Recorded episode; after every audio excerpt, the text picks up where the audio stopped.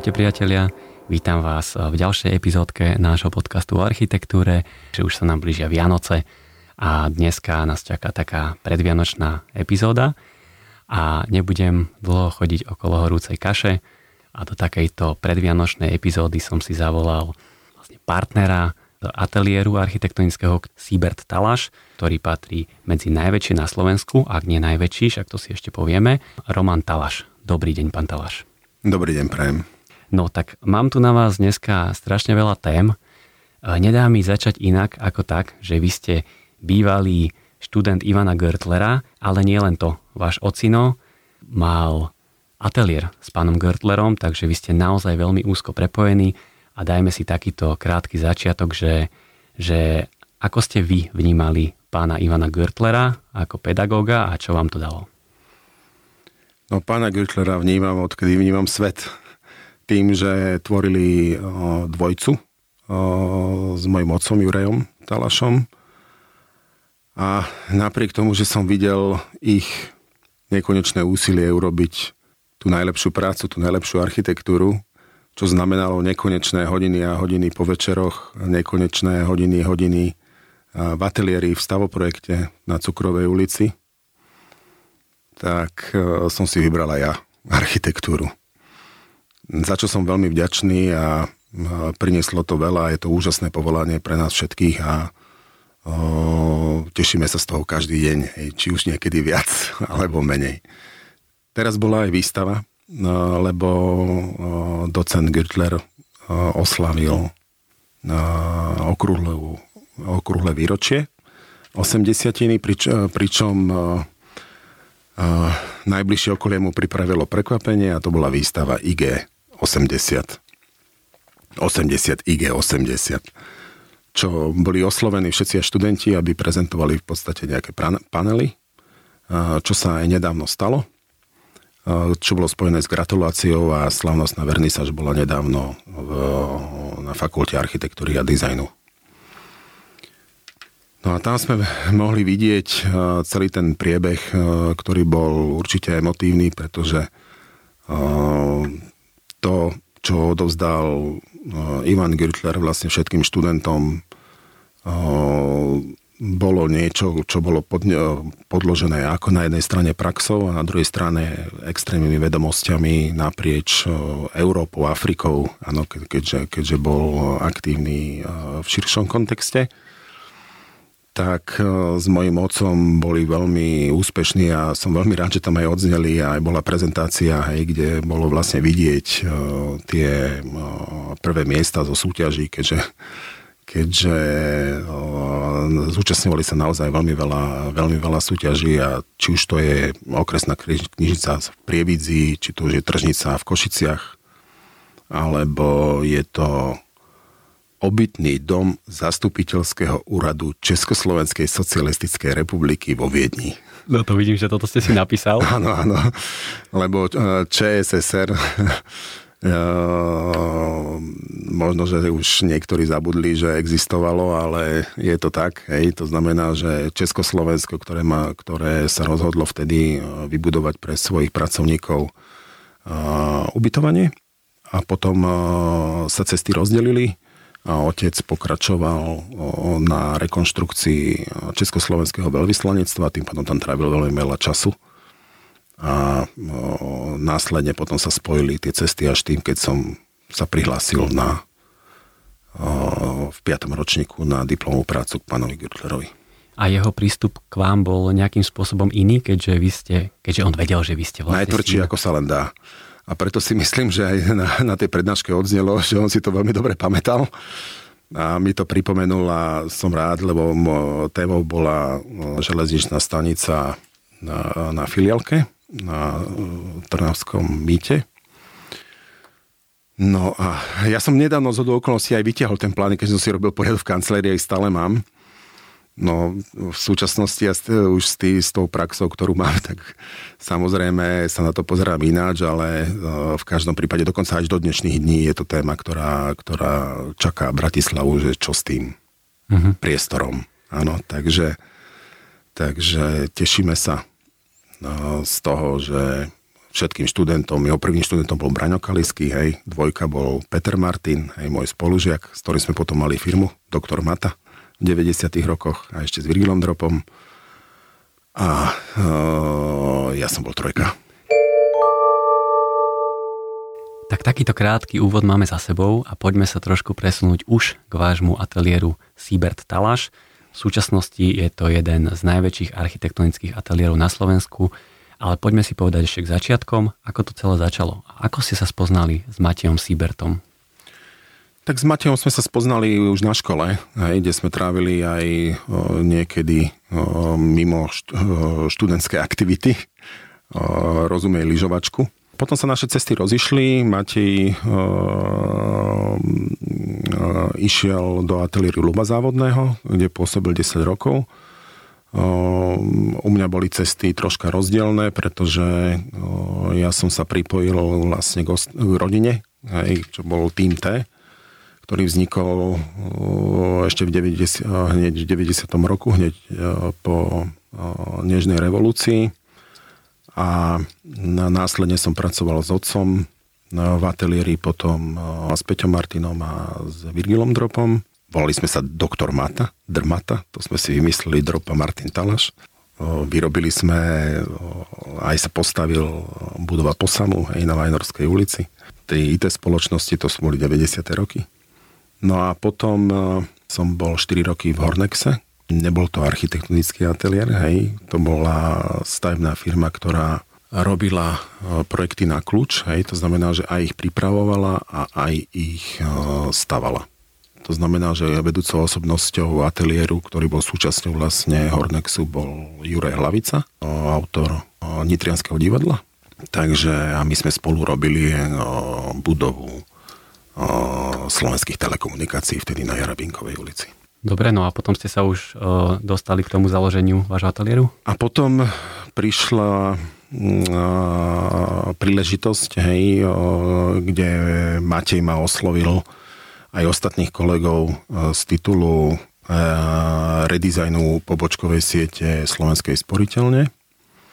Uh, najprv bola projekčná príprava, kde sme boli viacerí kolegovia, no a prišlo raz k, k jednému významnému obedu, kde sme si povedali, že lebo sporiteľňa vyhlásila výber, výberové konanie na dozor nad realizáciou. A to sme si povedali, že keď pôjdeme do toho, tak založíme firmu. A vyhrali sme. A tým pádom sme za pol roka, nedá sa povedať, že zrekonštruovali, ale redizajnovali fyzicky, odozorovali komplet 360 pobočiek na celom Slovensku slovenskej sporiteľne. Ale vtedy ste boli ešte malý ateliér, či? Že to Práve, bol... že nie, to bola relatívne e, veľká, e, veľký projekt, teda, alebo veľká zákazka, môžeme to povedať tak. Tým pádom v podstate my sme začínali už počte niekde medzi 15-20 spolupracovníkmi. Fakt? Čiže vy ste naštartovali office takýmto počtom? Áno, áno. A robili ste iba túto jednu obrovskú zákazku vtedy? No na začiatku áno. Hej, to znamená, že lebo to si vyžadovalo extrémne úsilie. Áno, to išlo, nazvime to v takom polovojenskom režime, pretože malé, malé predajné miesta sporiteľne sa robili počas pracovného týždňa a tie väčšie, keďže boli veľmi potrebné, každý deň záležal banke na tom, aby boli funkčné, tak sa robili cez víkend od piatku do nedele. A to bolo non-stop, to sa robilo 8 pobočiek naraz. Jeden víkend. Ale je to ináč trošku rizikové, by som povedal. Nevysel tam trošku taký damoklov meč nad tým, že keby sa niečo stalo a zrazu by to padlo, Ano. tak by ste ten ateliér museli rozpustiť, keďže bol závislý iba od tejto No vždycky jednej... vysel a vysí dodnes. to Ale znamená, že... lebo máte veľa zákaziek, ktoré sa prelíhajú. Ja tak to myslíte, hej, že sme boli zavesení na, na jednej zákazke. Áno, ale tá zákazka bola špecifická, bola veľmi nákladná vlastne pre sporiteľňu. Sporiteľňa vtedy sledovala cieľ zmeniť prístup ku klientovi. Ak si niekto spomína, ako vyzerali tie sporiteľne predtým, to bolo pred rokom 2002, lebo to hovoríme o roku 2002, tak to boli sklanené barikády medzi klientom a pracovníkom banky a toto sme vlastne zmenili. My sme odstraňovali všetky tie bariéry, vymenali koberce, hej, menili pracoviska, hej, štrukturovali tie pracoviska, menili tú zákaznícku zónu a tak ďalej. A Všetko sa podarilo, dobre to skončilo, dostali sme pochvalu a išlo sa ďalej. V podstate interiéry slovenských sporiteľní robíte aj doteraz. Áno, je to pravda. 20-ročný príbeh, ktorý stále ide ďalej. Takže potom sa pristúpilo postupne rekonštrukciám. Myslím si, že sme prešli cez tri výberové konania tvorby design manuálu, tak aby som bol presnejší, lebo jak sa menili riaditeľe a vždycky prišiel niečo a ustalilo sa to na stabilnom definovaní One Designu v rámci celej siete. Dokonca nehovoríme o slovenskej sporiteľne, lebo slovenská sporiteľne patrí do siete Erste Bank. A uh, môžem s hrdosťou vlastne oznámiť, že sa nám podarilo aj uh, v rámci celkovej siete úspieť vlastne s dizajnom, ktorý sa bude používať vo všetkých krajinách aj za, za tento čas. Takže máme na to vysoký podiel a no, veľmi sa z toho tešíme. A nie je náhodou aj takou vlajkovou loďou práve rekonštrukcia slovenskej sporiteľne na Kamennom námestí od kedysi budova Juraja Tvarožeka, ktorú by som uviedol ako taký veľmi pozitívny príklad. Veľa z vás poslucháčov a, a architektov a študentov architektúry tú budovu pozná, ale tí, čo ste náhodou neboli, tak sa tam určite chodite pozrieť, pretože jednak ako slovenská sporiteľňa v rámci marketingu bojuje proti vizuálnemu smogu, tak aj interiér tejto rekonštrukcie za to sám hovorí, že keď tam prídete, tak je tam, poviem, jeden, dva nápisy Slovenská sporiteľňa, ale interiér je naozaj veľmi čistý. Áno, bola to výzva, aj sama sporiteľňa na to dávala veľmi detailný dohľad, pretože si vytýčili za cieľ, že budú aj financovať, treba povedať. Hej, nie jednoduchú rekonštrukciu, ale rekonštrukciu, aby sa čo na najviac e, sklbili požiadavky modernej banky a aby sme e, vytvorili a vrátili sa späť vlastne k poslaniu a princípom e, interiérovej architektúry architekta Rožeka. Myslím, že sa to podarilo. Dokúpili sme tam aj, dokúpili sa drahé kamene. Áno, na... Aj Onyx? Aj Onyx, áno. Pretože to je jedna z dvoch budov v Bratislave, o ktorých viem, že má v sebe Onyx. Áno. A tu v tejto slovenskej sporiteľni je ten Onyx použitý asi v tej najvyššej možnej miere. Áno. A to aj keď ideme, ideme okolo, tak to vidno rovno z ulice. Ale potom je Onyx použitý ešte tam pri schodisku. A to ano. je reálny Onyx, alebo to je, je nejaký fejkový? Nie, to je reálny Onyx. Lebo levický Onyx už bol vyťažený? Uh, vieme, bol použitý taliansky. Približili sme sa uh, k tomu poslaniu a uh, dizajnu aj v spolupráci s pamiatkármi, pod ktorých do, do, do, drobnohľadom tá rekonštrukcia aj išla. A e, myslím si, že výsledok ako sto, stojí za to a priestor je plne funkčný a sme radi, že sa to podarilo. Poďme sa trošku vrátiť naspäť k ateliéru Siber Taláš. Povedali sme si trošku niečo o začiatku a ako som spomínal, v súčasnosti ste naozaj veľmi veľký ateliér. Koľko máte ľudí v ateliéri dneska? Taká otázka, e, na ktorý sa väčšina e, ľudí pýta. Nie, že by to bolo podstatné, ale z určitého pohľadu to je podstatné. Je to podstatné hlavne z titulu, na čo my sme mm, sa vyvinuli, alebo sme orientovaní a sú to väčšie investičné celky. Na tým pádom potrebujete veľké týmy. Aby som bol komplexný, tak e, keď hovoríme Cybertalash e, Group, e, kde zahrňujeme aj Prahu, lebo v roku 2014 sme urobili významný krok, že sme založili CERu v Prahe. No a tým pádom môžeme konštatovať, že, že celkovo sme niekde okolo 100 spolupracovníkov, čím vieme čeliť rôznym výzvam v rôznych typoch projektoch. Áno Takže či už náš možno, že definovala na začiatku tá sporiteľňa, lebo za pol roka o, nastaviť, o, oddozorovať a pripraviť, zorganizovať o, technický dozor tak náročnej akcie nás prinútilo rozmýšľať veľmi systematicky Priznám sa, že aj o, veľmi mi pohli skúsenosti o, z firmy Hornex, kde som osobne zažil rast e, firmy a budovanie vlastne internej firemnej štruktúry.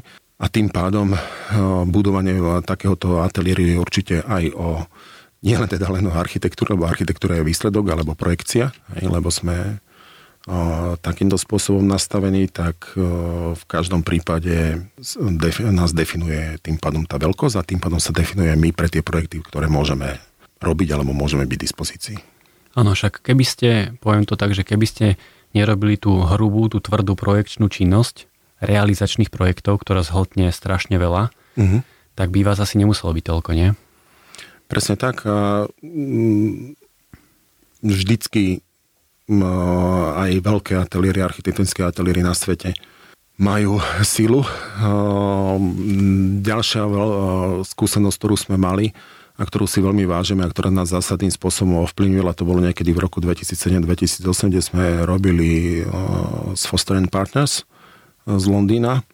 Robili sme na projekte v Bratislave a to bolo veľmi intenzívna práca, lebo väčšinou teda oni chodili, ten na tým chodil k nám, ale my sme tak raz za dva mesiace chodili, chodili do Londýna, takže my sme zažili interne, ale nie z pozície, že sme tam robili, ale že sme spolupracovali na projekte a tie skúsenosti s Foster Partners nás dosť výrazne ovplyvnili a tam bolo nič iné, len systematickosť, len definícia rôznych postupov a tak ďalej, ktoré bez ktorých sa jednoducho nedá väčší ateliér vybudovať.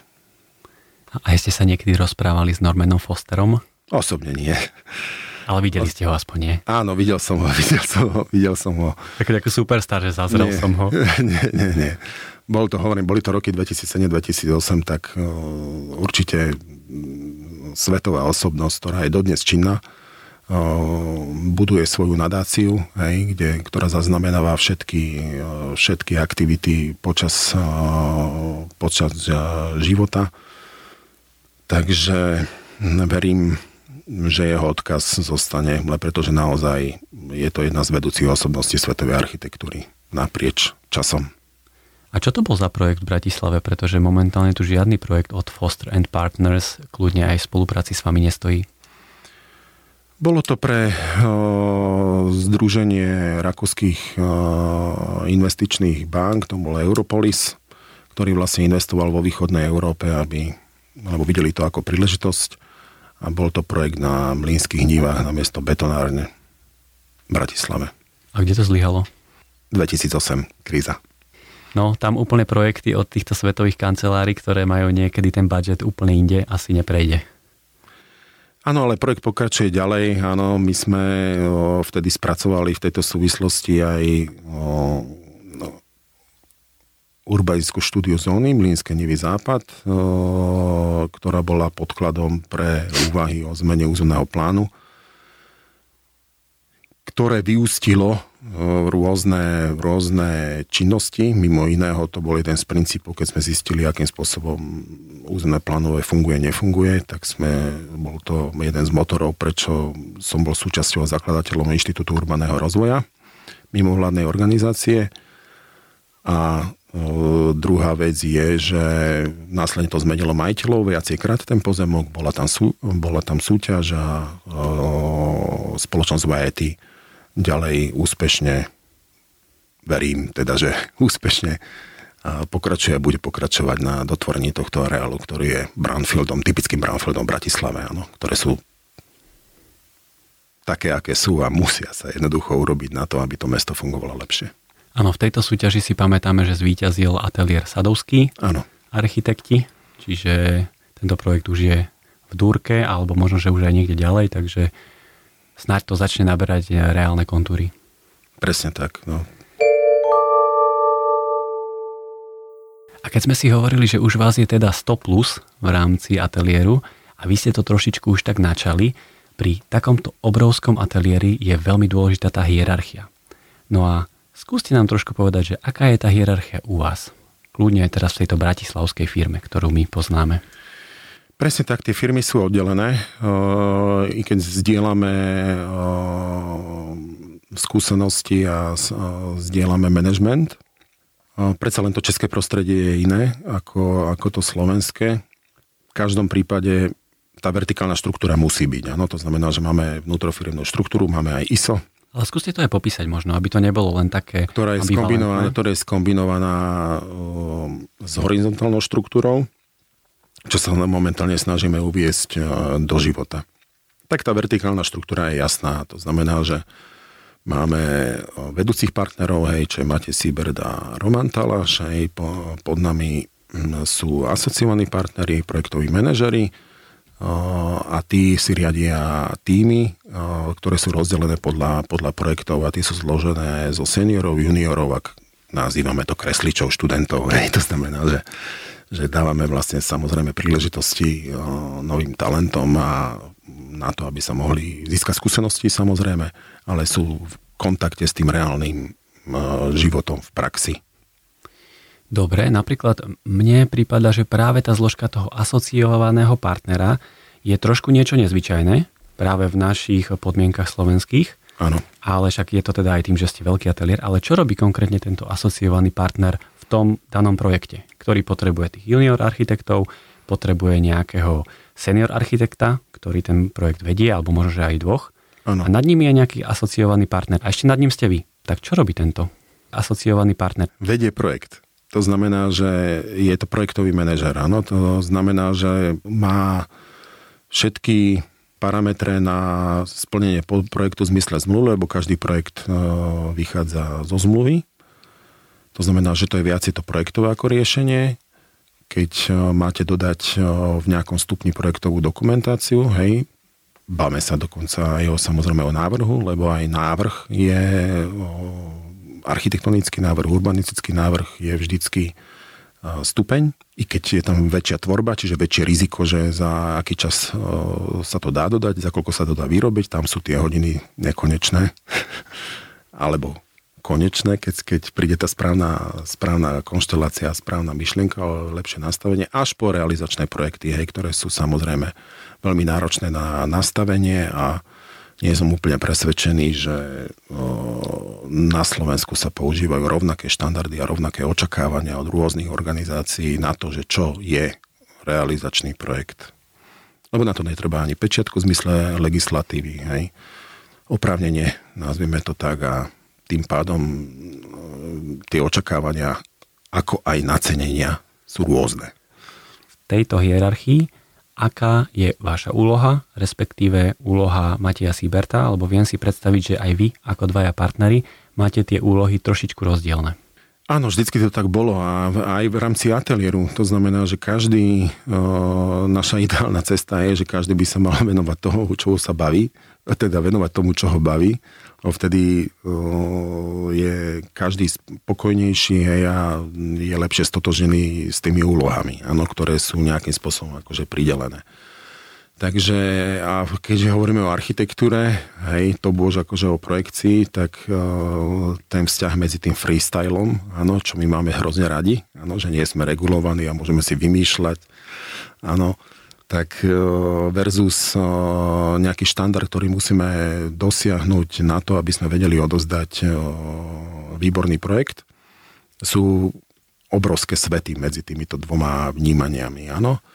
Takže rozdelenie tých činností je presne to, čím sa zaoberáme momentálne, veľmi intenzívne. A Matej sa skorej venuje nazvime to, tej tvorbe a definovaniu štandardov, lebo tie sú stále vo vývoji. Čiže on zastrešuje možno nejaký koncept tým, ak Áno, presne tak, hej, že viacej sa venuje tomu a ja sa skôr venujem viacej tej organizačnej zložke a tomu biznisu. Medzi sebou to zdieľame a za tých 20 rokov už máme v tom veľkú prax, hej, takže a takisto aj my sme si prešli rôznymi, jak by som to povedal, obdobami. Nie vždy svieti slnko, ale no, po tých 20 rokoch sme už no, tak zladení, že aj vieme byť podľa môjho názoru veľmi efektívni. A aj sme to uzavreli, že nebudeme to natvrdo rozdeľovať, ale že vždycky to necháme v takej, no, že máme aj tie hlavné zamerania, ale aj z tej druhej strany sme otvorení každý jeden druhému, aby dal priestor. No a takisto pristupujeme akože ku kolegom. To znamená, že potom máme board, áno, v ktorom sú vlastne všetci asociovaní partnery, plus e, lídry akože back office. Nedávno sme, naopak, teraz ku koncu roka sme uvedli e, dve nové funkcie zásadné a to je COO e a CPO. To znamená, že produkt officier a organizačný officier, ktorí vlastne majú na starosti Mirka Povyšova bude mať na starosti interné veci a Marek Ortuta bude mať na starosti produkciu. Keď hovoríte, že máte viacej teda možno v tom koncept týme mm-hmm. a vy ste viacej na tie obchodné záležitosti, tak e, nestrácate do istej miery kontakt, taký blízky kontakt e, s tými projektami?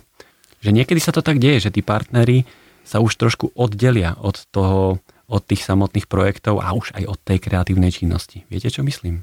Áno, je to nastavenie toho samotného procesu. To znamená, že my máme design meetingy, pravidelne stanovené, kde sú prezentácie tej práce akože v rámci celého ateliéru architektov. Vždycky pristupujeme ku kolegovi, ktorý dostane príležitosť, takže my sme boli vždycky otvorení. No a snažíme sa to nejakým spôsobom usmerňovať, respektíve keď treba, tak sme ešte doteraz a samozrejme súčasťou toho týmu, že keď treba niekedy niečo potiahnuť. Je to vždycky bude, je to tak, proste sme architekti, inžinieri, takže robíme to aj radi. A akým spôsobom sa vo vašom ateliéri, keďže to je taká veľká mašinéria, akým spôsobom sa u vás odovzdávajú informácie medzi vami?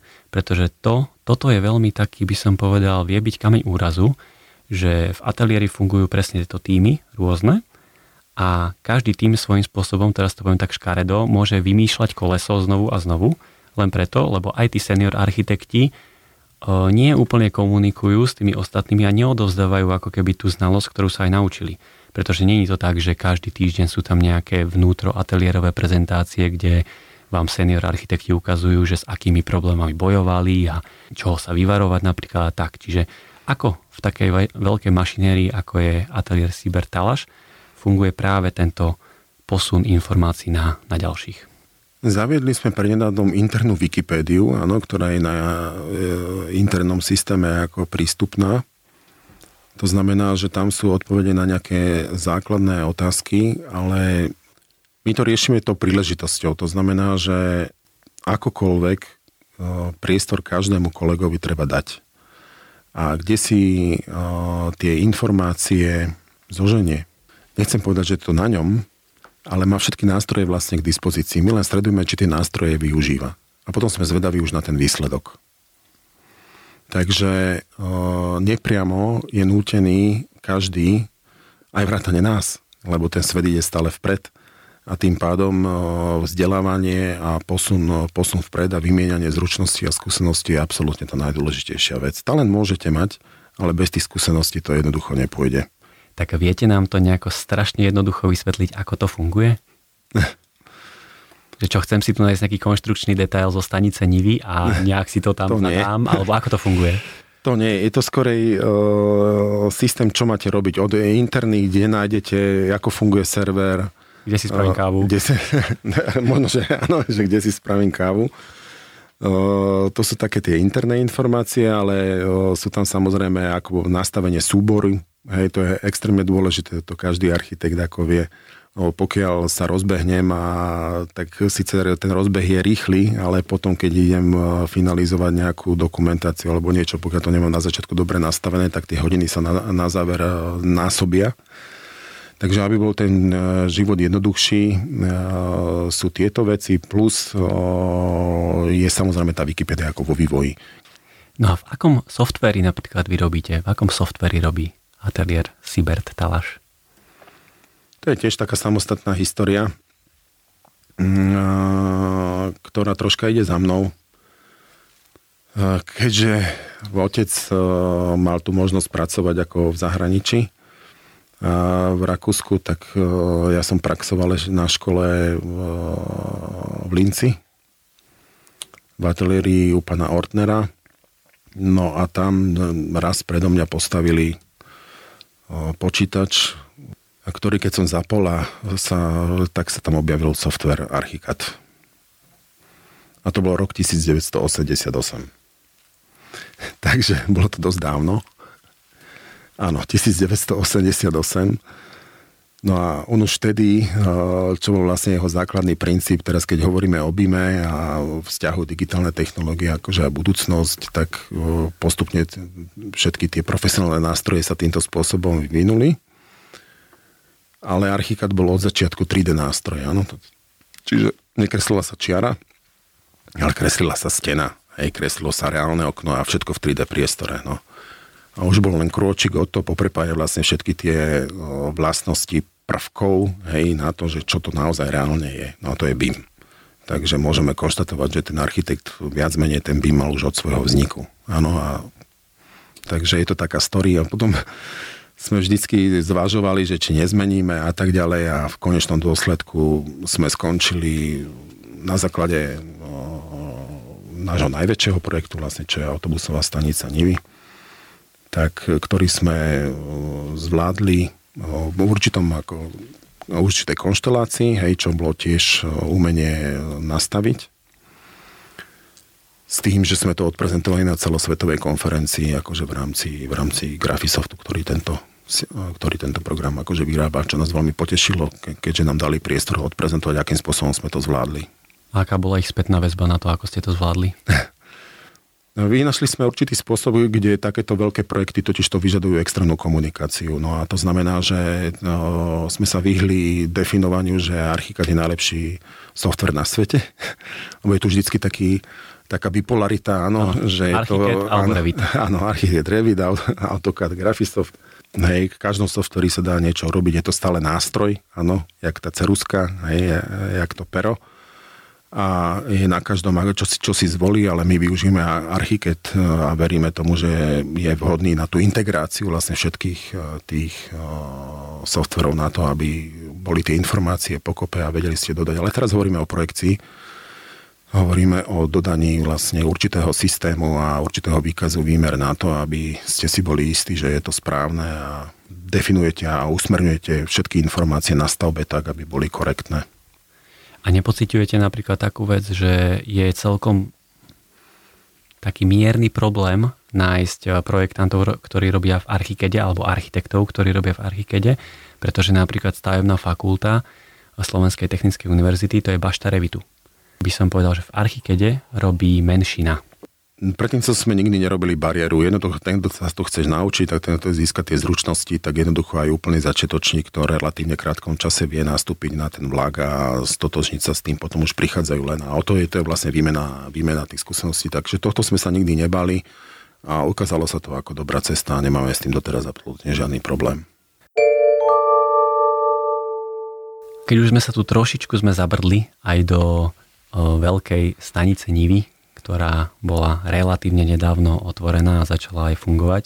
Ak jednak ako veľké obchodné centrum a autobusová, nová autobusová stanica Bratislavy, tak to nám je teda známe, že, že vy ste tam figurovali ako lokál architekt, ale stanicu Nivy navrhol autorský kolektív Benoj, ktorí sú teda z Británie, tak bol by som veľmi rád, keby sme si aj k tomuto projektu niečo povedali z takej vašej strany, že ako vy toto celé vnímate, pretože Investor je teda HB Reavis, to samozrejme mm-hmm. vieme, ale váš ateliér je niekedy vnímaný ako taký, poviem to, že dvorní architekti HB Reavis. Tak je to naozaj tak, alebo ako to je? To je presne, že k čomu niekedy čelíme absolútne v každej, či už profesii, alebo profesionálnom, alebo v súkromnom živote, že sú nejaké predstavy, ktoré sa nezakladajú na pravde pretože tá nebola možno, že dostatočne prezentovaná, jednoducho bola tak a vznikajú nejaké domienky. Hej. Tak najprv, jak vlastne ten vzťah akože vznikol, my sme v roku 2012 vyhrali výber tender hej, na partnera pre architekta na autobusovú stanicu, ktorá vtedy majetkovo vyzerala úplne ináč. To bola budova, ktorá bola štvrtinová Áno, oproti tomu, čo vidíme, vidíme dneska. Ale architekta, ktorý ju navrhne? Pardon? Áno, architekta, ktorý ju navrhne. Okay. Áno, architekta, ktorý ju navrhne. No a situácia sa vyvinula tak, že v roku 2014 my sme sa s prácami akože rozbehli, vtedy sme robili koncepty, napríklad no, vtedy vyťazil koncept, kde bola, kde bola autobusová stanica v tvare kruhu. Áno, to bol taký prstenec, kde tie autobusy vošli akože do kruhu a ako v rámci prstenca sa priradili do tých svojich státi.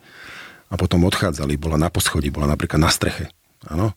Čiže ten projekt prešiel obrovským vývojom a zmenami. My sme tvorili nejako tie koncepty, následne sa prikupovali pozemky, menili sa názory, až sa vlastne tie pozemky všetky scelili v čase a až do vlastne podoby, ktorá je dneska vstupu myslím si, že to bolo niekedy 2017 vstupu zahraničného architekta Benoj, ktorý vlastne bol definovaný ako hlavný koncepčný architekt. A my sme sa vlastne dostali do polohy podporujúceho lokálneho architekta a dotiahli sme vlastne projekt do realizačnej fázy až do konca, na čo samozrejme bolo obrovské, obrovské vlastne vypetie a množstvo, množstvo práce, lebo do toho prichádzali ešte rôzne zmeny a tak ďalej.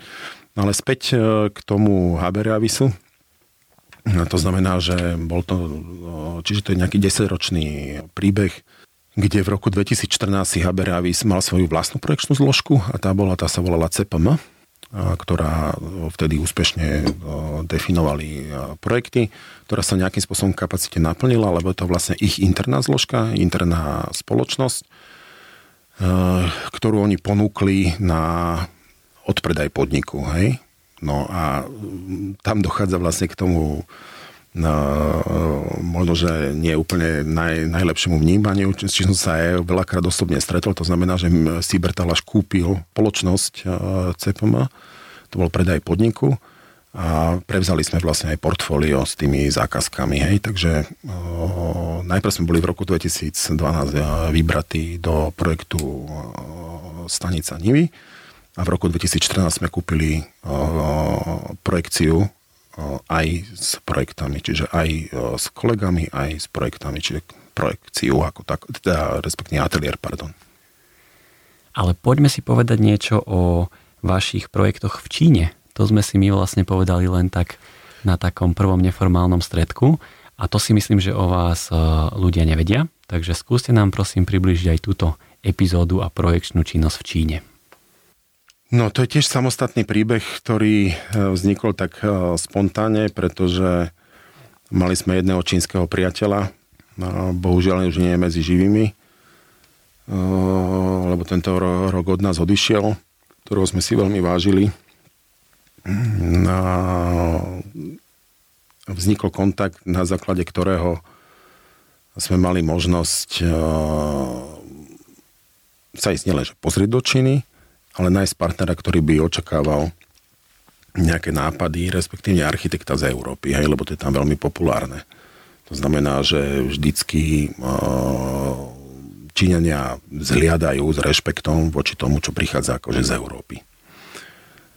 A tým pádom sa otvorila cesta, ktorá trvala asi 10 rokov, kde sme získali ako partnera SCG, to je Shanghai Construction Group, na základe toho, že sme tam boli vnímaní ako ateliér, ktorý vstúpil legálne do, do Číny. My sme boli aj registrovaná firma, hej, ktorá tam mala, ale nikdy nerozbehla svoju prax. Hej, tak to treba akože povedať. To znamená, že, že mohli sme partnerom SCG na to, aby sme sa zúčastňovali určitých návrhov, kde my sme boli súčasťou koncepčných tímov na to, aby sme vyhrali vlastne nejakej, nejakej súťaži na to, aby, aby, sa, aby sme mohli pokračovať ďalej v projekte. No a táto situácia nikdy ne, nenastala.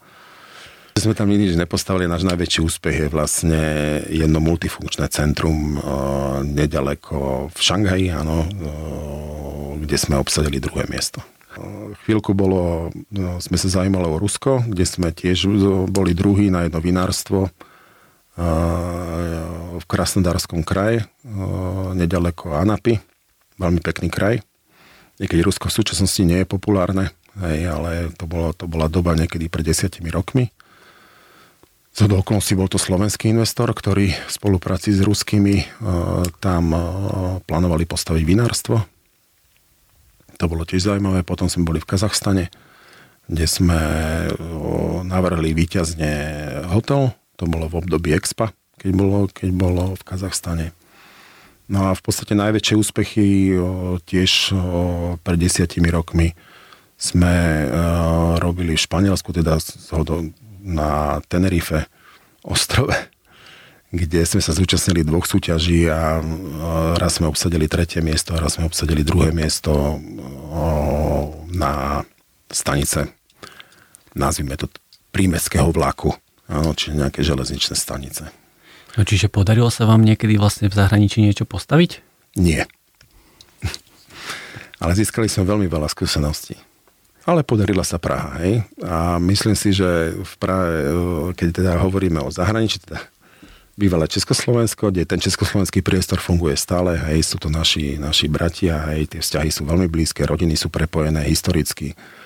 A, a sme veľmi radi, že, že minulý rok sme vyhrali tri bytové domy v centre Prahy a tie sa podľa mňa budú určite stavať, takže časom Konečne. sa to podarilo. no ale vy sa teda venujete aj leteckým a dopravným stavbám. Áno, a toto je výsosť na parketa ateliéru e, v Prahe, ktorý pôsobí e, od roku 2018, čiže budúci rok oslaví, oslaví 5 rokov. A sú to do, doprané stavby letiska, to znamená, že no, napríklad sme vyhrali súťaž pre rekonštrukciu pristávacia vzletovej dráhy v Ostrave Mošnov.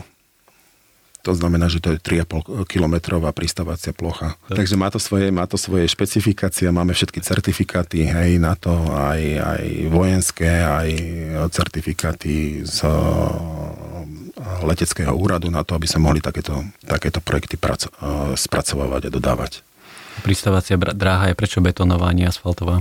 Lebo betón je o rezistentnejší oproti asfaltu, ktorý e, voči slnku a voči teplotným akože rozdielom. Je, dilatovaná, je to betonová dilatovaná doska v rôznej štruktúre, v rôznej, e, veľmi závisí o geológie, lebo keď máte robiť dráhu od dĺžke 3,5 km, hej, tak uh, geológia je, váš najbližší partner. A potom samozrejme robíme konzultácie na generáli, generáli letiska, kde vlastne sú aj tie komerčné zóny, sú zóny spojené s prevádzkou letiska a tak ďalej. Ale toto má teda viac menej pod palcom ten váš tretí partner práve z tej Prahy, nie? Lebo vy asi nie ste v tejto téme úplne doma. Áno, samozrejme. Peter Vašina, ktorý je našim eh, dominantným partnerom v Prahe, kde sme veľmi radi, že sa nám podarilo za tých 5 rokov vybudovať eh, tak silný ateliér.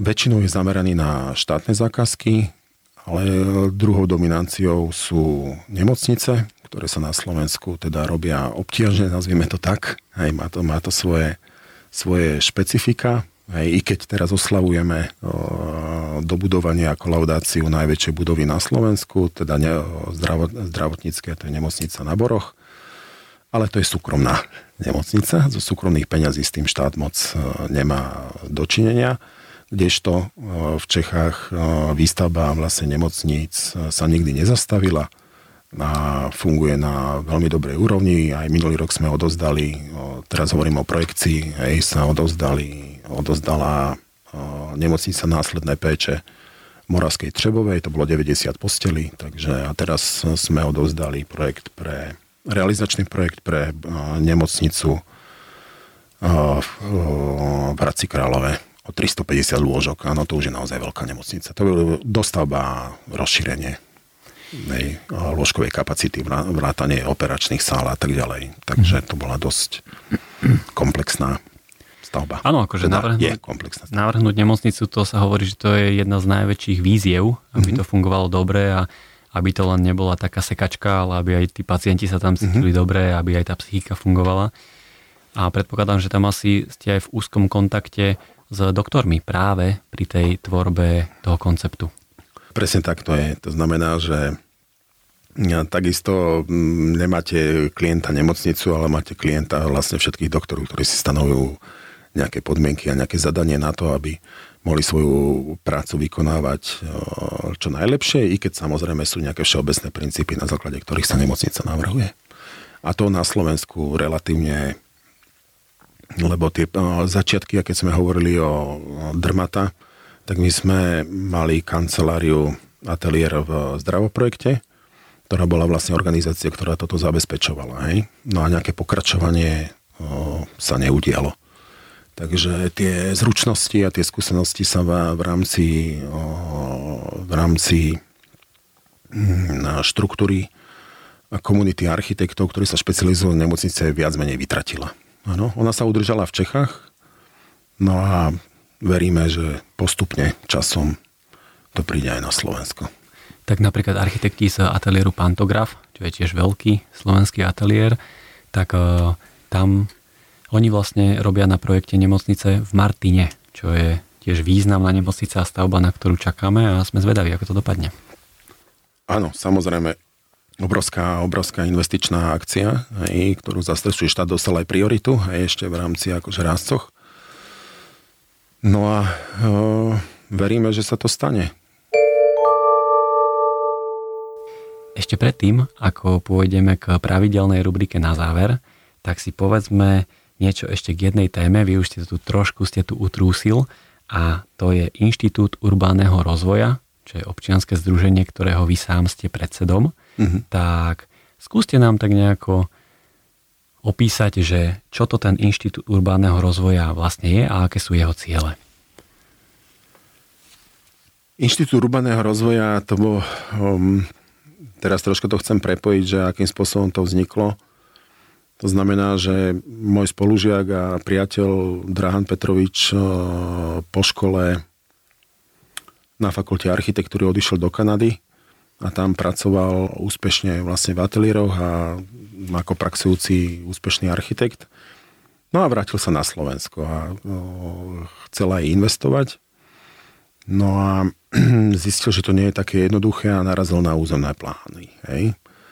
My, keď sme robili s Fosterem Partners, tak sme tiež narazili na územné plánovanie, že aký to je vlastne čas. A keď idete do hĺbky a rozbalíte všetky tie náležitosti na to, aby ste mohli získať alebo zmeniť územný plán, alebo čo je to územný plán a do akej miery môžeme my ako architekti navrhovať, nenavrhovať, tak e, sme si povedali, že po vzore na Kanade, čo vlastne e, Drahan odkryl, UDI, e, ktorý funguje v Kanade ako organizácia, ktorá dáva dokopy ten stavebný priemysel alebo stavebníkov, alebo ten všetci tí, ktorí patria aj architekti, hej, investori, developeri, hej, nazvieme to akokoľvek, alebo aj banky, ktoré to financujú, hej, čiže sú motorom toho celého versus samozpráva a versus verejnosť, že ako nastaviť e, tak, aby spolupracovali, aby nebojovali proti sebe a výsledkom je nič teda respektíve stále zanedbané mesto alebo, alebo prostredie, ktoré je vlastne nevyužité. Hej. No a my sme s touto myšlienkou prišli, tá bola úspešná a na to, aby prežila, sme si uvedomili, že musíme získať troch najväčších investorov, hej, alebo developerov v Bratislave, čo sa podarilo. No a tým pádom vlastne vznikla organizácia, ktorá funguje akože dodnes mimovládna a o, úspeš, sme úspešným partnerom aj mesto Bratislava je našim členom, s ktorým nachádzame cesty, akým spôsobom čo najlepšie nastaviť tento vzťah. Za najväčšie úspechy považujem, kedysi pred 5-6 rokmi sme urobili konferenciu na odblokovanie slova zahusťovanie, lebo zahusťovanie bolo vnímané veľmi negatívne verejnosťou. Dokonca niektorí kandidáti na, vo voľbách vtedy si to zobrali ako hlavnú tému, že už všetko je postavené a nič treba postaviť. A treba si uvedomiť, že to mesto starne, áno. To je ako všetko. Takže do mesta treba investovať non-stop, hlavne samozrejme do jeho infraštruktúry a projektom, ktorý, ktoré oživujú vlastne to mesto, treba dať e, len zelenú. Potom je otázka samozrejme, že akým spôsobom budú vyzerať, ako to je druhá téma. Ale v každom prípade, keď sme v úrovni územného plánovania, tak to územné plánovanie musí byť jednoducho pochopiteľné a ne, to sme sa aj vyprávali, myslím, hej, to znamená, že kolegyňa Jela Plensnerová, hej, ktorá tu aj na tejto pôde veľmi pekne vysvetlila v skratke, že ako je spracovaný súčasný územný plán, s ktorým bojujeme dodnes, hej, aj novozvolené vedenie, vedenie magistrátu, takže hľadáme cesty, akým spôsobom aj doporučenia urobiť tú cestu čo najpriateľnejšiu na to, aby sa nevyužité plochy v meste využívali efektívne. Lebo no. Každé mesto musí nájsť tú svoju ideálnu hustotu, pretože mm, rozlezené mesto, nazvieme to tak, ako mesto, ktoré sa vyvíja o, do šírky, asi úplne efektívne nie je.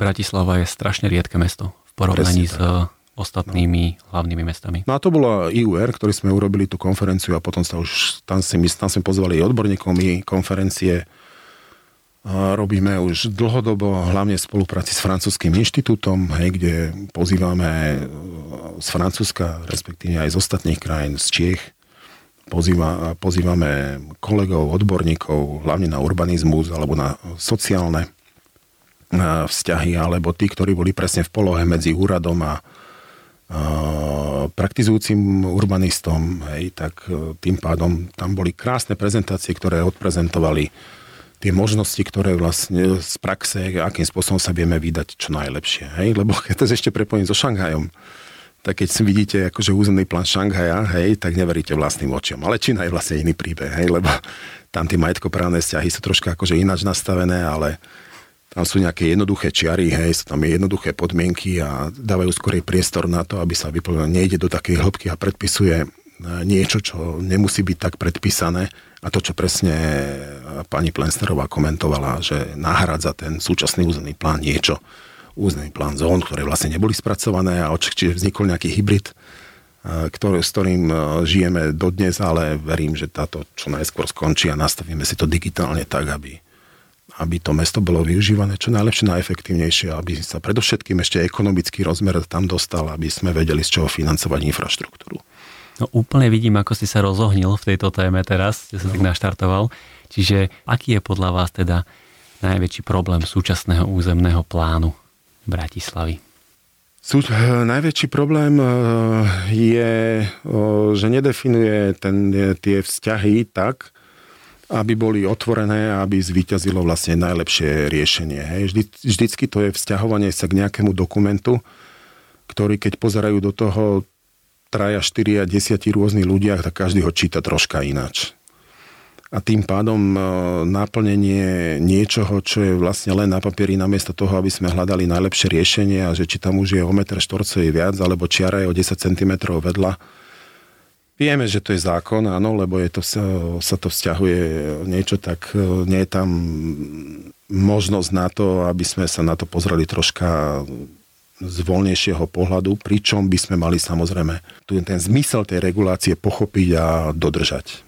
Takže územný plán by mal byť e, smerný, regulačný, aby bol ľahko v ňom zorientovateľný, ale predovšetkým mal vždycky byť posudzovaný ten konkrétny návrh, ktorý niekedy aj môže byť e, odvážny, ale vždycky by mal byť transparentne posudzovaný na to, aby, aby vedel zveladiť a priniesť hodnotu do toho mesta, aby sme nemali mesto nevyužité, prázdne pozemky, infraštruktúra roztiahla, tým pádom je to drahé, udržiavanie infraštruktúry a tak ďalej. V rámci tohto inštitútu a celej tejto aktivity sa venujete iba Bratislave? Alebo je to mierka väčšieho Slovenska?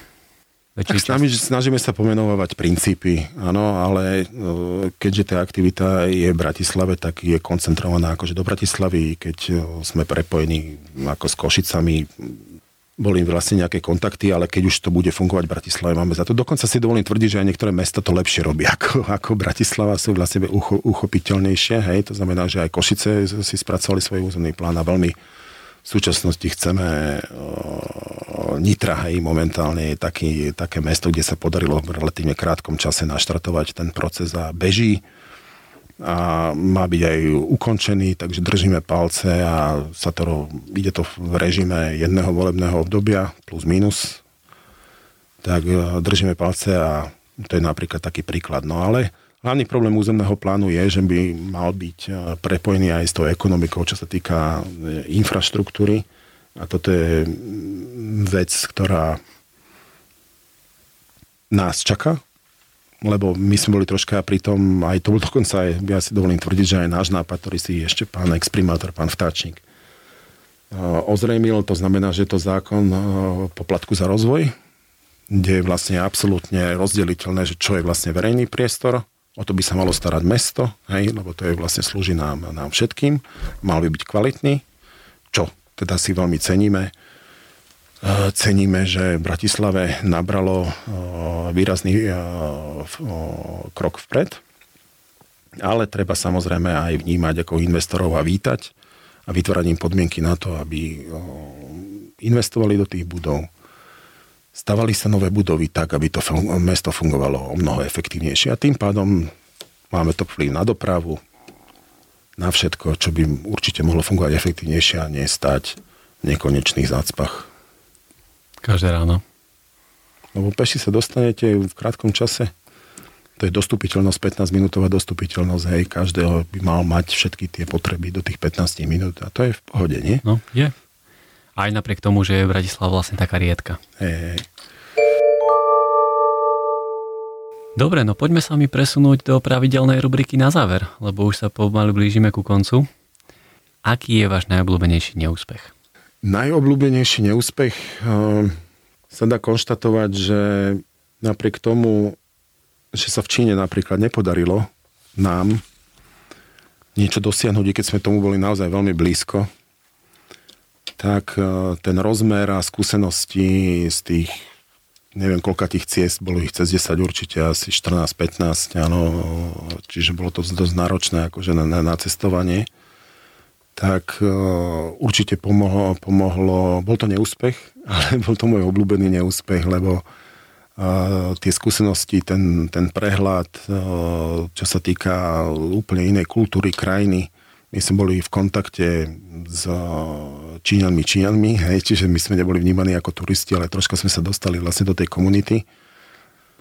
Za čo ďakujeme vlastne našim partnerom, tak v konečnom dôsledku ten neúspech nás veľmi obohatil o rozmer vnímania iných kultúr a samozrejme bol tam Chcem ešte vyzdvihnúť e, architekta Hudeca, teda rodáka z Banskej Bystrice, lebo to je nekonečná diskusia, či to bol slovensko-maďarský architekt alebo maďarsko-slovenský, on študoval v Maďarsku, alebo cez Rusko, cez vojnu sa dostal do, do Šangaja hej, a tam postavil najvyššiu budovu v Ázii, hej, ktorá bola aj dlho e, veľmi vysokou akože budovou e, banky. Tam je možno, že aj taká filozofia, aj, že tam som pochopil, že že ten svet e, čeli klimatickej hrozbe, ktorá je vedecky už nespochybniteľná a on bol vlastne človek, architekt bez hraníc, áno, potom žil v Amerike. Takže svetobežník, akože svetoobčan. Áno, a tá, tá, tá, tento rozmer toho, toho je veľmi no, oslobodzujúci, pretože to, čo zažívame vlastne dneska, je vytváranie hraníc, o ktoré ešte bojujeme a je to starý svet, hej, tá, tá budúcnosť a budúcnosť vlastne mladej generácie, mladých architektov je niekde úplne inde. Lebo planeta je len jedna, klíma len jedna. Aká je vaša najhoršia vlastnosť? Že som netrpezlivý niekedy. to znamená, že niekedy tá emocia, neviem ovládať niekedy je emócie a nemyslím to negatívne, ale skôr je tak, že vzhľadom na určité príležitosti by som chcel niečo, aby sa stalo hneď. Áno, a takže celý život sa učím na to, že to hneď nejde. a že chce to, chce to nejakým spôsobom ten, ten čas a ten čas je kľud, takže snažím sa hľadať ten kľud, aby e, sa dostalo to, čo chcem dosiahnuť. Aká je vaša najlepšia vlastnosť teraz?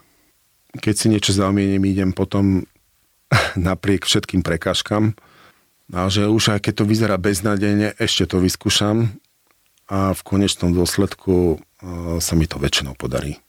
Neústupčivosť, to je to slovo. Alebo že sa nenecháte odradiť e, predošlým neúspechom. Áno, no to by asi tým, že som baran. Byt alebo dom? Keďže som v byte, tak byt v centre. Lebo mám rád e, pulzujúce mesto. S manželkou vlastne chodievame na, do miest ako na výlety Vždycky som si jeden deň vyhradil na to, aby som sa poprechádzal v meste. Ja vtedy vlastne navnímate to mesto. A to isté robím aj v Bratislave. Čiže veľmi rád chodím na kolobežke najnovšie tento rok, čo je veľmi nebezpečné. Áno, na to treba dať veľmi, veľmi, veľmi veľký pozor, ale je to úžasná vec do mesta, akurát treba vytvoriť preto infraštruktúru. Aké je vaše najobľúbenejšie jedlo? Tatarak s pivom. No to ste strašne rýchlo zo seba dostali tú odpoveď. Lebo som si teraz na to spomenul. to bol taký, taký výstrel, hej, to znamená, že... To by ste si dali teraz, hej, napríklad. to by som si dal teraz. Ale nič nemá na absolútnu slovenskú klasiku a tá sa volá vypražaný sír s hranolkami a s tatarskou omáčkou. Mm-hmm, to si dáte a na pol roka ste vybavení. Hej, minule som aj kolegom poslal, na všetkých som poslal, lebo v Čechách existujú takíto fanúšikovia, sú to dve dámy, hej, ktoré sa polovýskumnou vedeckou činnosťou venujú, ako toto najlepšie urobiť. Ale zase sír ako sír, hej? A už aj mám v Bratislave adresy, kde by ste neuverili, ale vedia urobiť taký sír, že to je Michelinovská úroveň. No čakáme, čakáme teraz na tú referenciu, nech sa páči. Je to v projekte Ein Park. Bistronomy? Áno. No len tam je vypražený sír za 15 eur alebo za 20, nie? A tu sme vlastne pri tom, hej, že či všetko to, čo, čo za, naviac zaplatíte, že či je to aj kvalitnejšie. No tak v tomto prípade áno. Ten sír je jedna báseň. Kávenky? Alebo kakaové rezy? Kavenky. Má to Neviem to dôvod? vysvetliť prečo, jednoducho kavenky. To máte ako to, že či Pepsi alebo Coca-Cola, hej? Áno. Existuje taký dokumentárny film o tomto, no že im dali vypiť rovnaké plechovky a na, na spodku bolo napísané, že či to je Pepsi alebo Coca-Cola. To neviete vysvetliť, to je jednoducho chuť. Mm.